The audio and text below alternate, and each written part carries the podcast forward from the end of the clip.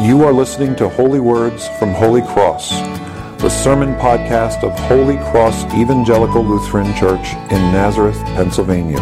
We hope you find these words a blessing in your daily walk with God. Please visit us on the web at www.holycrossnazareth.org or in person at 696 Johnson Road, Nazareth, Pennsylvania. Lord of my heart. Not be all else to me save that. Well, you all have the misfortune of coming to hear me preach on Father's Day because my kids are in South Jersey and I got no one to tell stories to today.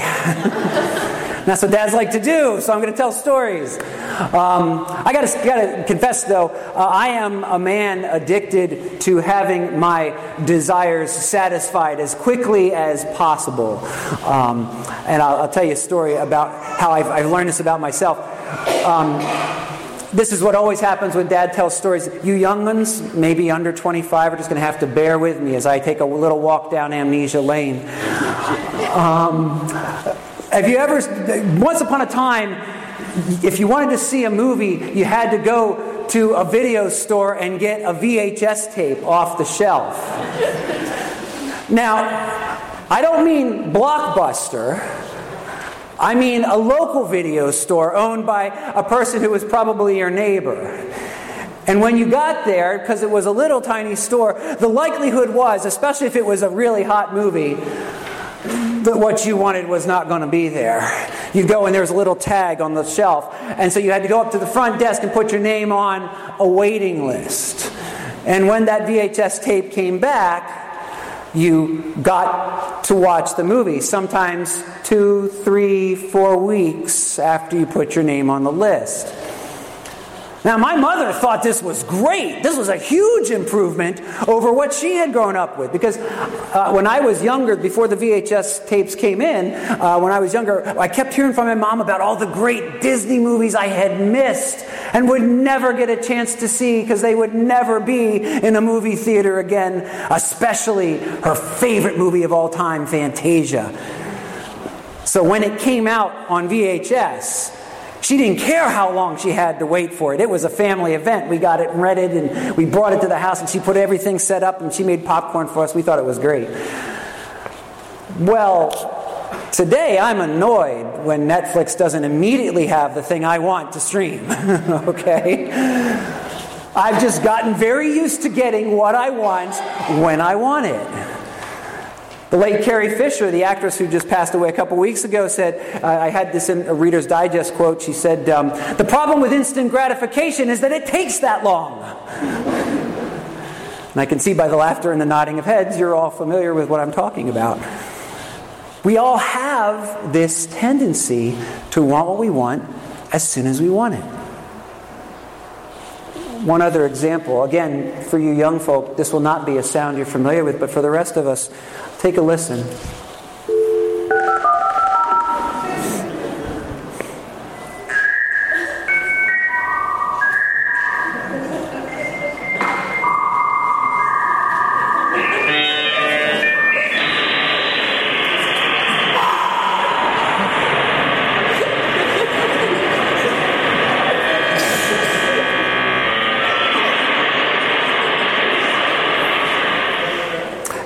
That's when you got on the internet. that's an actual recording of an AOL dial up. I used to think that the road to hell was paved not with good intentions, but with AOL startup disks. That was, and that was the most frustrating sound in the world because you desperately wanted to see that picture that took five minutes to download at that speed. And it was even more frustrating because by the time you heard that sound, you heard this one a couple of times at least.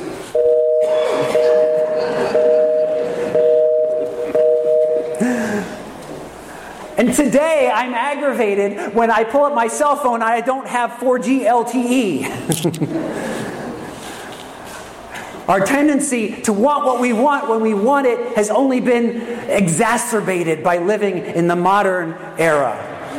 We're used to getting what we want, and so it's little surprise that we have less patience with others and with ourselves than we have ever had before. But patience is what is required by God. Not because he does not he is infinitely patient. It's required by us to see our own growth. And our letter to the church in Corinth today is meant to address just this issue. It has a lot of famous lines in it that people quote from Scripture a lot, but here's the one I want you to focus on. It's the one that the reading ends with, it's this Therefore, if anyone is in Christ, he is a new creation. The old has passed away. Behold, the new has come. Now, this tendency to want things quickly and have immediate gratification is, is an old tendency. We know this because people in the Corinthian church were struggling with it. It's why Paul wrote this letter. And many of them misunderstood, that, and many Christians have since misunderstood this line to mean that our sanctification is the same thing as our justification, meaning our becoming holy happens as easily as our standing with God and His declaring us righteous and not guilty. This leads to two twin errors, both of which were espoused by members of the Corinthian church. The first one was this. The first error is this Christians, God's declared you're holy, you're holy. Everything you do is holy. Have no worries. If you do something, it must have been God's will. You're, that's a good thing. A lot of Christians still believe this. Some Christians do, anyways. The other error it leads to is, well, you know, God likes to forgive sin. I like to sin. it all works out. I'll just let my sin increase that God's grace may abound. Paul addresses that elsewhere. And that's the other. Thing. We want it to be easy. We want us to have no role in our own sanctification, but our sanctification is precisely where God gives us a role to play. And what that role is, is, is indicated for us in this passage and, and in Jesus' passage, is what, the passage where Jesus speaks as well. I want you to pay attention to one very small word at the beginning of that sentence I just read to you from 2 Corinthians. It begins like this therefore. Now, one pastor uh, that I respect said this to me. He said, Whenever you see a therefore, you got to back up a few sentences to find out what the therefore is there for. Because therefore means this is the conclusion of a line of reasoning. You got to understand the reasoning to, to see what the sentence means. Now, when we go back to what this leads up to this wonderful sentence about us being a new creation in Jesus Christ, what we see is a whole litany of changes that Paul and the other apostles have had to go through to become the people God needed them to be. First and foremost, they needed to have a change in regard to Jesus. They needed to stop seeing him as merely a mortal man and learn to see him as God in flesh. Then they had to endure losing the respect of people whose respect they used to enjoy.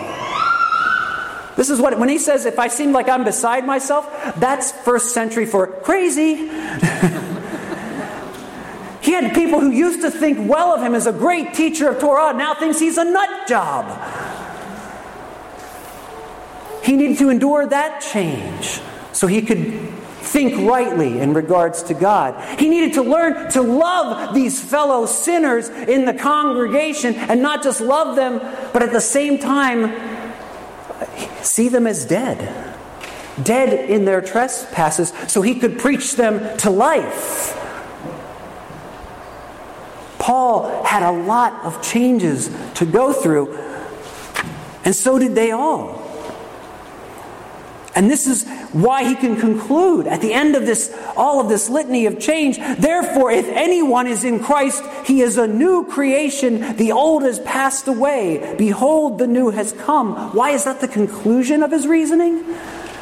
Because there's no way, no way they could have endured all these changes and really come to embrace what was insanity in the eyes of the world, but was the truth from God if God had not made them something capable of doing that. If I give you, a, if I were to up here, have all you been cleaning the, the uh, little maple helicopters off your car every morning?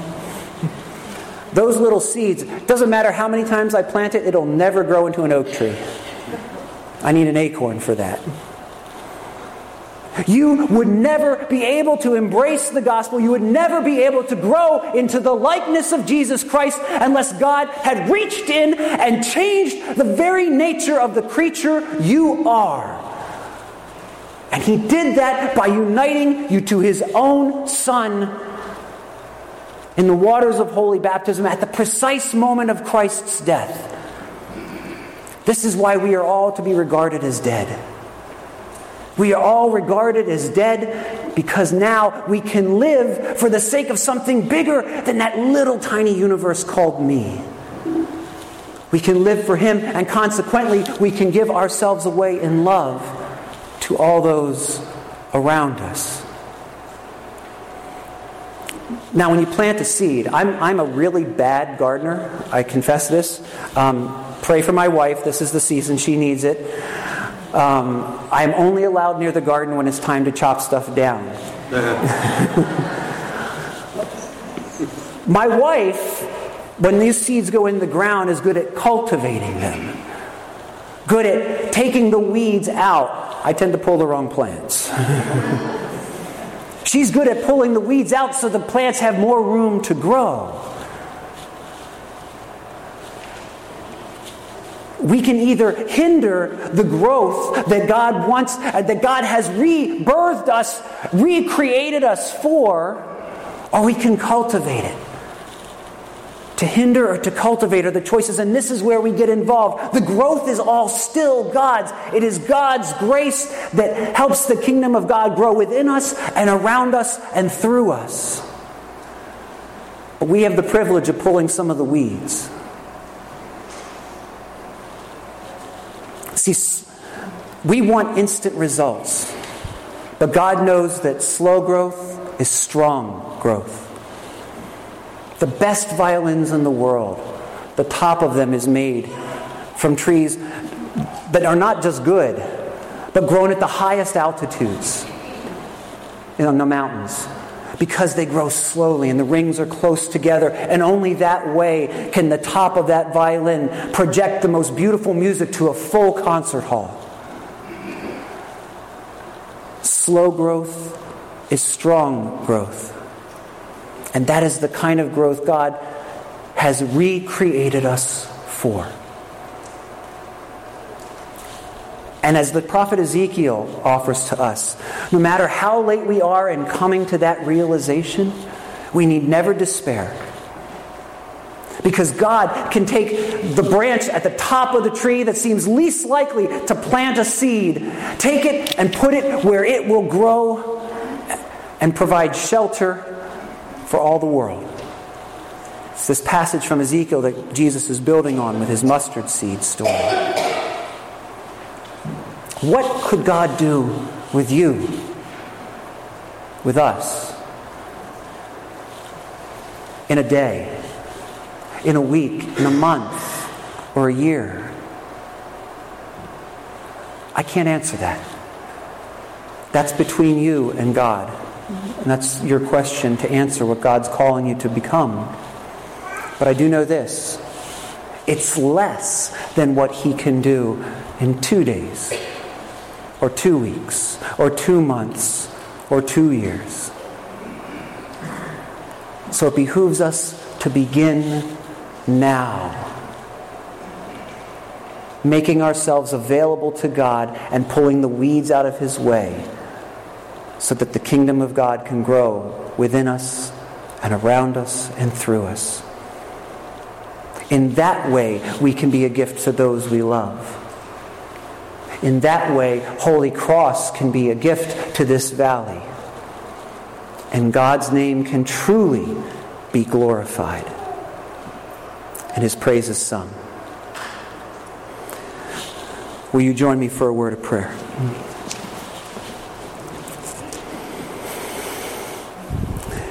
Heavenly Father, we do all want that instant gratification. And so I'll at least confess that I've been perhaps lazy in doing the things that would help your grace grow within me and around me and through me. Gracious Father, help us all to place ourselves at your disposal. Help us to be the gardeners we were created to be and recreated to be in Jesus Christ. You have made us creatures capable of growing into the likeness of your Son. Help us to do this with your never failing goodness. And this we ask in Jesus' name. Amen.